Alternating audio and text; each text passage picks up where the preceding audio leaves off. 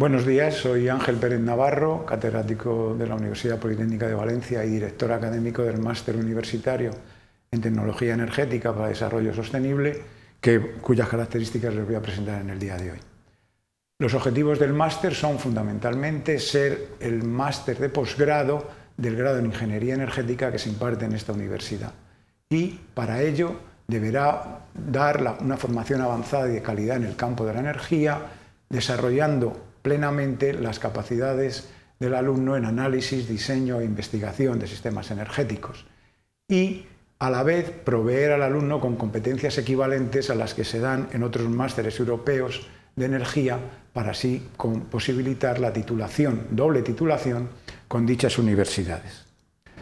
La estructura del máster es la que ven en esta figura, tiene un bloque común con las asignaturas obligatorias de análisis, investigación y diseño, un segundo bloque optativo que permite al alumno formarse específicamente en aquellas áreas donde tenga mayor interés y un trabajo fin de máster. La estructura, por lo tanto, es la que se ve aquí, un bloque común con 33 créditos con las competencias en análisis, diseño e investigación. En el primer cuatrimestre del primer año, un bloque de optatividad en el segundo cuatrimestre con 27 créditos, con contenidos complementarios y de especialización, y el trabajo fin de máster con 30 créditos en el primer cuatrimestre del segundo año. Las asignaturas obligatorias son las que aparecen en esta relación, con tres materias fundamentales, el análisis de sistemas energéticos, el diseño de dichos sistemas y la investigación en energía.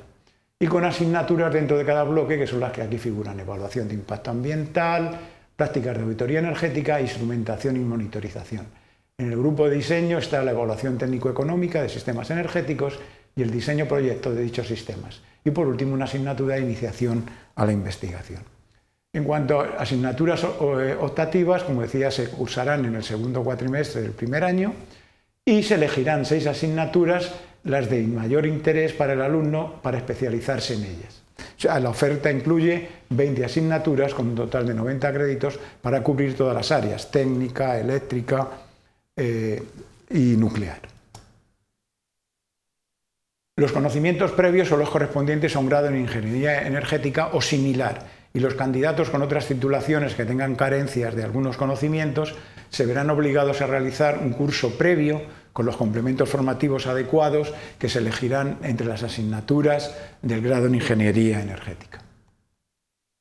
Prácticas se pueden realizar en empresas o en laboratorios de investigación. La Escuela de Industriales, de la que depende este máster, tiene una amplia oferta a los alumnos de empresas e institutos de investigación en los que pueden realizar dichas prácticas, así como sus trabajos fin de máster. Finalmente, en estancias en el extranjero, también la Escuela de Industriales ofrece un amplio programa con becas Erasmus, Promoe, etc. Y además en nuestro máster se ofrece la posibilidad de una doble titulación, titulación con la Universidad Politécnica de Valencia y titulación con una universidad extranjera.